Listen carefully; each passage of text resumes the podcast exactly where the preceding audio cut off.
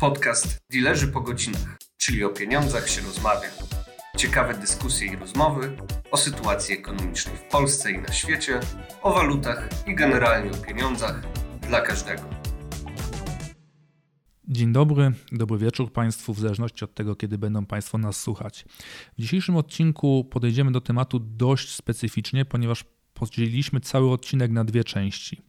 Z jednej strony, najpierw wraz z Adamem y, Fuchsem pozwolę sobie przedstawić ogólny zarys tego, w jaki sposób y, zachowywał się rynek w całym 2021 roku, jakie były takie główne powody, dla których y, poruszał się w taki, a nie inny sposób. Natomiast druga część będzie to y, część, którą poprowadzi z kolei mój kolega Krzysztof Pawlak, Krzysztof Adamczak. Oni skupią się bardziej na tematyce tej chyba najważniejszej dla nas w tej chwili, czyli inflacji i stopach procentowych i tego, jak te dwa silnie powiązane sobą jednak parametry wpływały na rynki w 2021 roku. Z tej strony dilerzy po godzinach. Dzisiaj przybywamy do Państwa z podsumowaniem ostatnich 12 miesięcy. Będziemy chcieli wspomnieć o kilku rzeczach, o kilku najważniejszych rzeczach, które wydarzyły się w roku 2021 i zaczniemy od podsumowania rynków, od podsumowania koniunktury na rynkach. Ze mną jest też dzisiaj Maciej Przygrzewski i z tej strony Adam Fuchs. I chyba nie możemy zacząć inaczej niż od tematu pandemii i tego, co w no. tym kontekście się dzieje po prostu. Ciężko byłoby rozmawiać o rynkach w 2021 roku, podobnie jak w zeszłym, unikając pandemii. Tym bardziej, że ten, ten rok tak naprawdę zaczął się bardzo mocnym sygnałem, bo tak naprawdę styczeń, końcówka grudnia w niektórych krajach, tak naprawdę styczeń był początkiem programu szczepień styczeń, pierwszy kwartał roku, bo to właśnie zależnie od kraju. Natomiast zdecydowanie początek roku to był taka dawka optymizmu, tak bym to nazwał, ponieważ mamy szczepionki, ponieważ one działają, ponieważ udaje się nam je dystrybuować. Znowu to mówimy trochę z perspektywy krajów zachodu, północy, czy jak to określać. Natomiast zdecydowanie ten pierwsza część roku to był taki optymizm, który zakościł i na giełdach. Był taki moment, że wierzono, że pandemię zamkniemy poniżej roku w Europie. Tak jest, no to było takie, że skoro mamy narzędzia, no to w takim razie mówimy, że w perspektywie przynajmniej dającej się określić, będziemy mogli tej pandemii się pozbyć. A, a co mamy w takim razie na koniec roku? No nagle się okazało, że szczepienia są fajne, natomiast nie wszyscy chcą ryzykować w ramach dobra wspólnego. Tu może już pominimy nasze y, osobiste y, preferencje względem szczepienia, natomiast prawda jest taka, że liczby pokazują, że w wielu państwach, podobnie jak w Polsce, ledwo się udało przekroczyć 50% y, zaszczepionych osób. W Polsce mamy przecież 120 dawek szczepionki na 100 mieszkańców. Jesteśmy oczywiście poniżej tych zachodnich parametrów, natomiast to absolutnie nie są żadne wartości, które mówią o jakiejkolwiek odporności społecznej. Przy ilości kontaktów, które mamy, my się po prostu dalej zarażamy. I to nawet jeżeli dodamy do tego osoby, które przechorowały, czyli nabyły tę odporność już w sposób naturalny i tak dalej, to nadal jesteśmy Naturalnie. daleko od tego, żeby żeby ta pandemia czy epidemia na terenie kraju się nie rozwijała. Tym bardziej, że no my mówimy o, szczepieniach głównie w kontekście właśnie mm, świata zachodu, świata rozwiniętego, a końcówka roku przyniosła nam właśnie niespodziankę, że Afryka, gdzie szacuje się, że to może kilkanaście procent społeczeństwa, społeczeństw jest w pełni zaszczepione, przyniosła nam zupełnie nowy wariant, który znowu zachwiał pewnością tego, czy co do skuteczności szczepień i co do tego, um, w którą stronę ta pandemia może pójść. Tak naprawdę ten nowy wariant i ograniczenia, które on realnie powoduje, no bo te liczby, które on robi, powodują, że kolejne lockdowny się powodują, y, pojawiają. On właśnie powoduje, że kolejne kraje się muszą zamykać. To z kolei spowodowało, że ten optymizm z początku roku który miał miejsce tak naprawdę na różnych rynkach różny, różny czas, natomiast na przykład na rynkach surowcowych y, to szło spokojnie przez większość tego roku, nagle się po prostu załamał. No i właśnie, jeżeli tu już o rynku surowcowym wspominasz, to pewnie takim najbardziej też medialnym, medialnym surowcem, o którym się najwięcej mówi, no bo też używa się go bardzo szeroko i, i w gospodarce, i w życiu prywatnym wielu ludzi, no to jest ropa naftowa. i ropę naftową. Tutaj mamy naprawdę bardzo duże zmiany w tym roku. Zaczynaliśmy z poziomów poniżej nawet 50 dolarów za baryłkę, natomiast już w momencie szczytowym, i było to całkiem niedawno, bo to przecież jesienią, tak? Październik, listopad, nie Tak jest, więc całkiem niedawno mieliśmy już e, ropę za 85 dolarów za baryłkę. Ale jak mówiłeś właśnie, przyszedł Omikron, uczymy się właśnie greckiego alfabetu w bardzo specyficznym stylu, no i nagle mamy 20% niżej niż dołki, niż, niż, niż mamy te dołki nasze teraz 20% niżej niż tamte szczyty.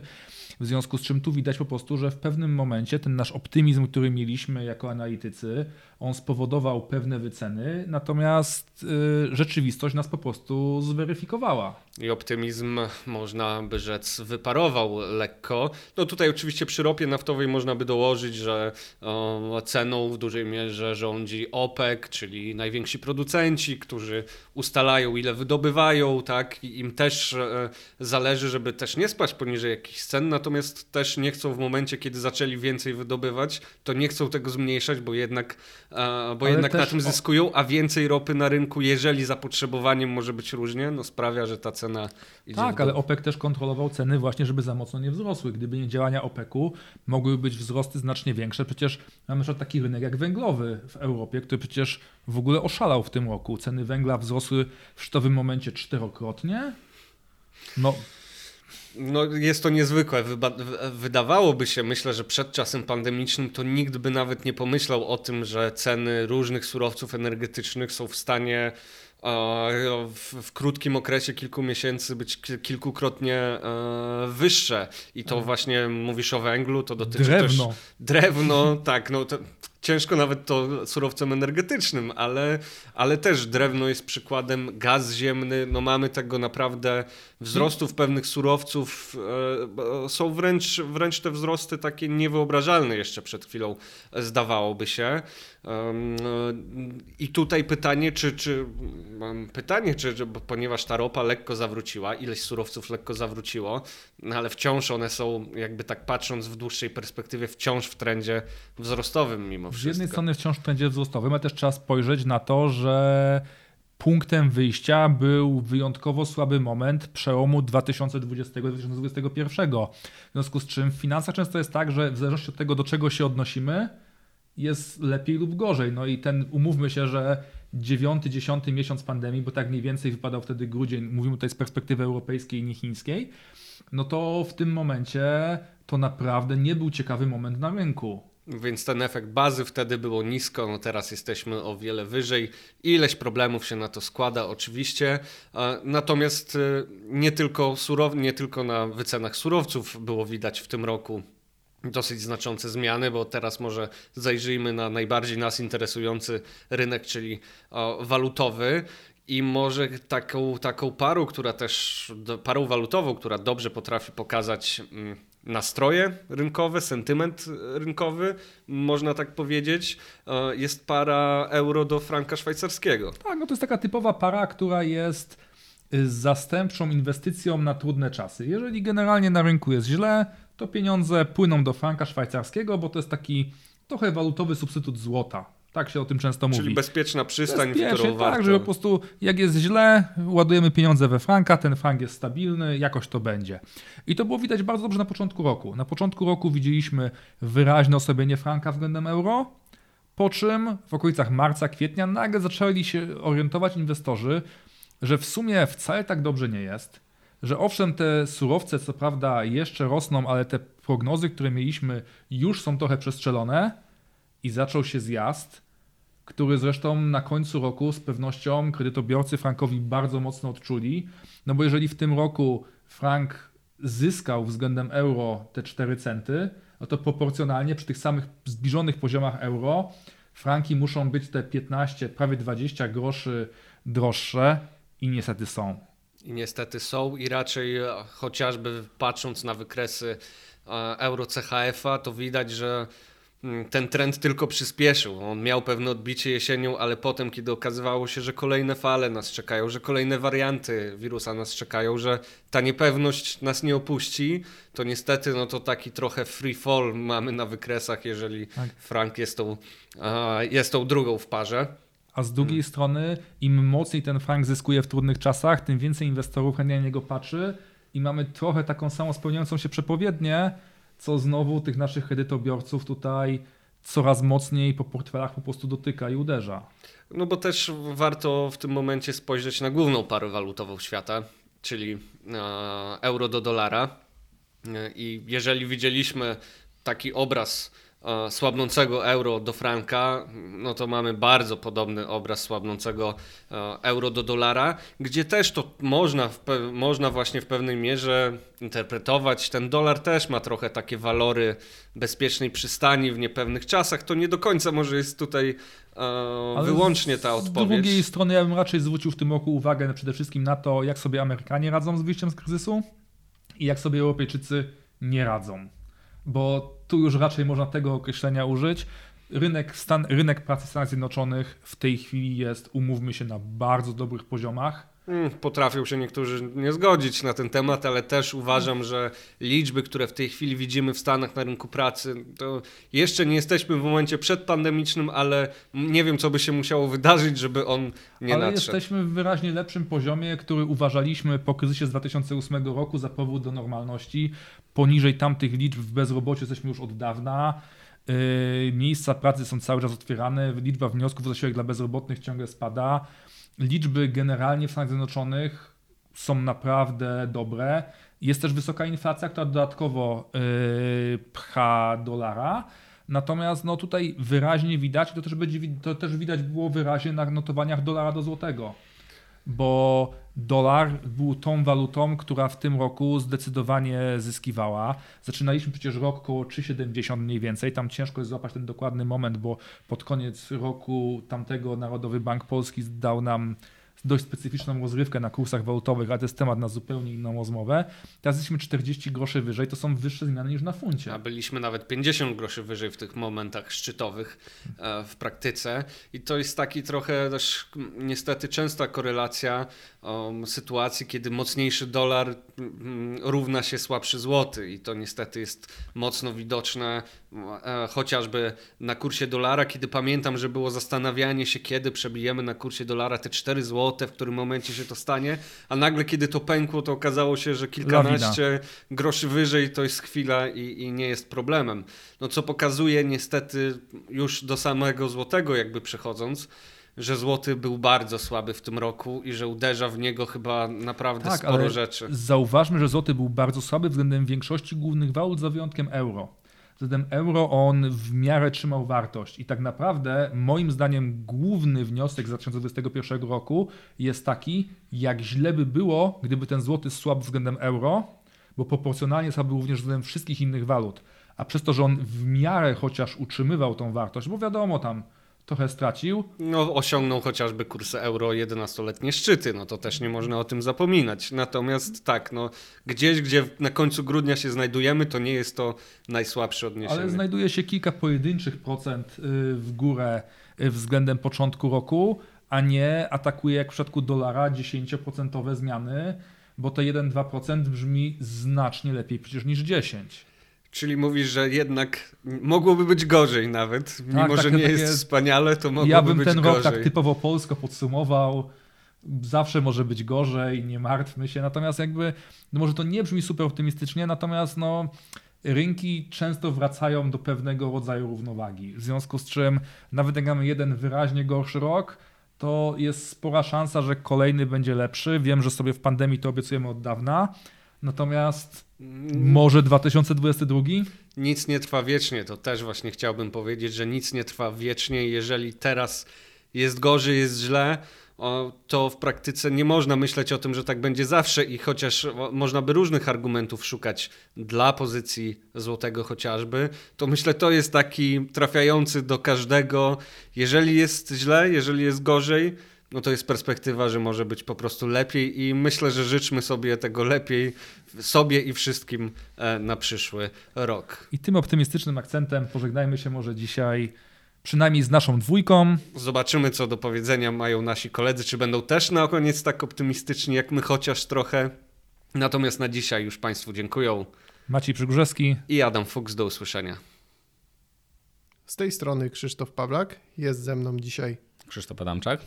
W tym odcinku podcastu chcielibyśmy porozmawiać mm, o tym, co się wydarzyło w 2021 roku. Chcielibyśmy podsumować, jakie najważniejsze wydarzenia y, decydowały o, o tym, co się działo y, na rynkach. Tak, i myślę, że tutaj dwa największe wydarzenia, takie tematy przewodnie tego roku, mijającego już, e, no to będzie na pewno pandemia, która bardzo dużo zrobiła na, na rynku oraz e, inflacja, która tak powoli, powoli się rozkręcała na samym początku, w pewnym momencie przechodząc przez e, wszystkie takie bezpieczniki i dochodząc do naprawdę bardzo wysokich poziomów praktycznie na, na, na całym świecie. Dokładnie, te, te dwa elementy jakby były tutaj najważniejsze. Jeżeli chcielibyśmy szerzej porozmawiać o temacie inflacji, czy to znaczy, że inflacji wcześniej poprzednich latach nie było, ona się pojawiła w tym roku, czy, czy jakie elementy zdecydowały, że ten wzrost cen y, tak się nakręcił, który i dotarł do poziomów, które widzimy y, na końcu roku, tak naprawdę w, w gospodarkach światowych, nie tylko w naszym kraju? E, no ja myślę, że na tą inflację to my sobie bardzo długo pracowaliśmy i to był taki proces, który trwał no praktycznie od początku pandemii, gdzie, gdzie banki centralne wzięły na siebie odpowiedzialność e, za, za skutki takie ekonomiczne tej pandemii. I takim najprostszym remedium, które, które obraliśmy, to, to był zasypanie rynków pieniądzem. E, te, te pieniądze przez różne programy skupów aktywów poszły szerokim strumieniem i myślę, że teraz po prostu przyszedł czas, żeby zapłacić rachunek za tą, za tą zabawę.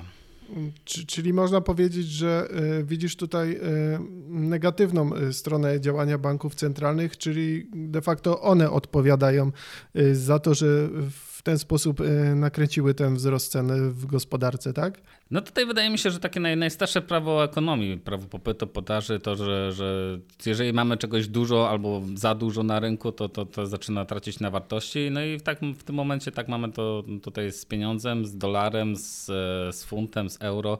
To, tutaj każda ta waluta była, była po prostu zasypana potęż, potężnymi liczbami i, i, myślę, że tak, że, że to jest ten, ten główny, główny powód, dla którego dzisiaj właśnie najwięcej mówimy o inflacji. Tak, no zgadzam się tutaj z Tobą jak najbardziej, tym bardziej, że podczas wcześniejszego kryzysu ten program skupu aktywów no, nie przyniósł jakichś e, e efektów e, długoterminowych, tym bardziej teraz te działania można uznać za, za, za dość pośpieszne i e, program skupu aktywów, e, czy to w Stanach Zjednoczonych na wręcz nielimitowaną skalę, no przyniósł właśnie ten negatywny skutek. Może w tym miejscu warto by porozmawiać o głównych gospodarkach światowych. Może zaczniemy o Stanach Zjednoczonych. Co tam się działo z inflacją? Jak bank centralny zamierza tutaj działać w tym kierunku, by zahamować ten wzrost cen, który widzimy obecnie? No w Stanach Zjednoczonych inflacja jeszcze na samym początku roku nie była aż taka e, wysoka. Myślę, że, że utrzymywała się jeszcze w, jakichś tam relatywnie niskich poziomach. Dopiero w ciągu roku zaczęliśmy e, tak dynamicznie przebijać kolejne poziomy. Najpierw te 2%, potem, potem 3%, ostatecznie nawet przebiliśmy 5%. E, no gdzieś w tym, w tym w którymś momencie Fed zaczął dostrzegać ten problem i jak wcześniej mieliśmy taką mantrę powtarzaną, że inflacja jest przejściowa, chwilowa, e, że, że zaraz ona sama przejdzie, to w pewnym momencie wydaje mi się, że, że jednak prezesi banków centralnych dostrzegli ten problem i, i, zaczęli, zaczęli jakoś go poważniej traktować. Czyli w pewnym sensie no, można powiedzieć, że przyznali się do błędu tak naprawdę, twierdząc, że inflacja jest przejściowa. Y, w związku z tym y, właśnie Fed y, rozpoczął cykl zacieśniania monetarnego, podjął jakieś działania. Co, co w tym kontekście mógłbyś powiedzieć? E, no tak, no tutaj jeszcze daleko nam do, do takiego zacieśniania sensu stricte na zasadzie podnoszenia stóp procentowych. E, no ale przeprowadzamy, przeprowadzamy, Amerykanie przeprowadzają już ten proces taperingu, czyli tej redukcji programów skupu aktywów. E, robią, robią to praktycznie już od, od miesiąca. W tym miesiącu postanowili przyspieszyć. Jeszcze bardziej przyspieszą w styczniu prawdopodobnie, jest to już zapowiedziane. E, gdzieś tam na samym początku mówiliśmy, że, że ten proces skupu aktywów zostanie zakończony w połowie przyszłego roku. Teraz już to się raczej mówimy o pierwszym kwartale e, przyszłego roku. E, no i też będziemy, pod, pod, będziemy podnosić stopy procentowe. Dokładnie, czyli tutaj widzimy po prostu takie podejście zacieśnianie monetarne, to znaczy ograniczamy skup aktywów, wygaszamy go i dopiero podnoszenie stóp. Nieco inne podejście y, preferuje Bank Anglii, który, y, jak wiemy, na ostatnim posiedzeniu podniósł y, koszt pieniądza, natomiast skup aktywów zostawił na dotychczasowym poziomie. To jest takie bardziej wsparcie banków, czyli zadbanie o to, żeby, żeby tej, tej płynności w bankach nie, nie zabrakło. E, też trzeba oddać to, że Brytyjczycy swój skup aktywów jednak prowadzą na dużo, dużo mniejszym poziomie niż Amerykanie czy Europejczycy, e, bank, bank EBC. E, dlatego tutaj postanowili tak trochę odwrócić tą kolejność i faktycznie gdzieś już nawet w połowie roku były pierwsze przecieki, że, że ten plan jest właśnie taki, żeby najpierw podnieść stopę procentową, a dopiero potem schodzić z programu skupów aktywów. No ciekawe podejście, zupełnie inne niż, niż, niż Amerykanie. Zobaczymy, zobaczymy, kto na tym lepiej wyjdzie. Dokładnie. Y, może teraz y, przejdźmy do, do banków y, centralnych, które mają zupełnie inne podejście i póki co nie myślą o tak naprawdę walce z inflacją, chcą utrzymywać luźną politykę monetarną. Mowa tu oczywiście o EBC, który na niemal na każdym ostatnim posiedzeniu powtarza że nie zamierza tutaj odchodzić od wsparcia gospodarki, która na, nadal wymaga kroplówki. Tak, tutaj no nie ma mowy o żadnych podwyżkach stóp procentowych. Co prawda w marcu wykasa jeden z programów skupu aktywów, ale on zostanie zastąpiony przez powiększenie innego. E, więc myślę, że tutaj EBC bardzo, bardzo luźno podchodzi do tematu inflacji, co jest o tyle dziwne, że ten rozstrzał inflacyjny w strefie euro robi się coraz większy i ta różnica między krajami z wysoką dynamiką cen e, i z tymi krajami, że tak powiem, bardziej stabilnymi jest coraz większy i to, ten problem będzie, będzie potem mocno rzutował na, na przyszłość całej Unii Europejskiej. Na pewno tak. No, trzeba tutaj na, na obronę EBC y, powiedzieć, że no wiadomo, trudniej prowadzi się politykę monetarną, która z, tak naprawdę składa się z kilku krajów, y, której nie ma problemu w Stanach Zjednoczonych czy Wielkiej Brytanii. Prowadzi się jakby dla jednej gospodarki. Tutaj jest nieco trudniej. Mm, a co można powiedzieć o Szwajcarii? Bo jak wiemy, tutaj y, zupełnie ultraluźna polityka jest prowadzona. Co za tym idzie, umacnia się frank szwajcarski, co, co jest y, tak naprawdę dziwne. Y, co, co, co tutaj, jakie działania może podjąć szwajcarski bank? Czy, czy, zmieni politykę? Wiemy, że nie ma problemu tak z inflacją jak, jak y, w innych częściach świata. Co w takiej sytuacji powinien zrobić SNB? E, wydaje mi się, że tutaj Szwajcaria to jest właśnie taka Japonia Europy. To nie, niezależnie od tego, co oni są, co zrobią, jakie mają plany i tak dalej, to inwestorzy widzą to wszystko raczej po swojemu i SNB raczej ma bardzo ograniczony wpływ na to, jak się zachowuje frank szwajcarski, jak się zachowuje inflacja u nich. E, oni z, tak diametralnie inaczej do tego podchodzą, bo chyba, chyba by woleli jednak mieć trochę wyższe te poziomy inflacji. Oni by chcieli, żeby, żeby ona się rozkręciła, bo by to też pomogło gospodarce. A tak to oscylują gdzieś koło tego 1%. 1%. Chyba szczyt zakładają, że wypadnie na 1,5%, to, e, to ciągle mało. No tak, zgadza się. Trudno tutaj mówić, że, że to jest jakaś lokomotywa tutaj naszego kontynentu gospodarcza, bo, zdecydo, bo zdecydowanie nie jest. Mm, może teraz porozmawiajmy y, na koniec y, o bardziej y, nam bliskich gospodarkach, czyli innych rynkach wschodzących. Wiemy, że Polska dość późno rozpoczęła proces normalizacji polityki. Zdecydowanie wcześniej rozpoczęli ten proces Czesi czy Węgrzy. Tak, już na samym początku była Islandia, która już w maju podniosła stopy procentowe. Potem dwóch najbardziej aktywnych graczy weszło, weszło do gry, czyli Czesi i Węgrzy. Węgrzy siedem razy już podnieśli stopy procentowe, oni robią to małymi kroczkami. Zupełnie inaczej niż Polacy, którzy bardzo długo e, utrzymywali, że tego problemu nie ma, że ta inflacja jest taka gdzieś, gdzieś obok, przejściowa, bez, bezproblemowa i w pewnym momencie, kiedy ta, ta teoria już nie wytrzymała starcia z rzeczywistością, to trzeba było gonić i te, te podwyżki są takie chwilami paniczne, bo mieliśmy jedną podwyżkę 75 e, punktów bazowych, bardzo dużo. No i, i to też słabo działało na naszą, na naszą walutę. Dokładnie tak. Czy, czy myślisz, że Rada Polityki Pieniężnej dalej będzie, y, dalej będzie działać, żeby tą inflację jakoś y, tutaj stłumić, czy... Ciężko odpowiedzieć na pytanie, czy będzie. Wydaje mi się, że dużo łatwiej odpowiedzieć na pytanie, czy powinna, bo, bo tak, powinna. Myślę, że gdzieś do tych 3% e, ze stopami dojdziemy. Niektórzy analitycy już, już mówią o 4%. No zobaczymy, jak to będzie. No, myślę, że, że to jest jeszcze zdecydowanie za wcześnie, żeby kończyć, e, e, kończyć cykl podnoszenia stóp procentowych.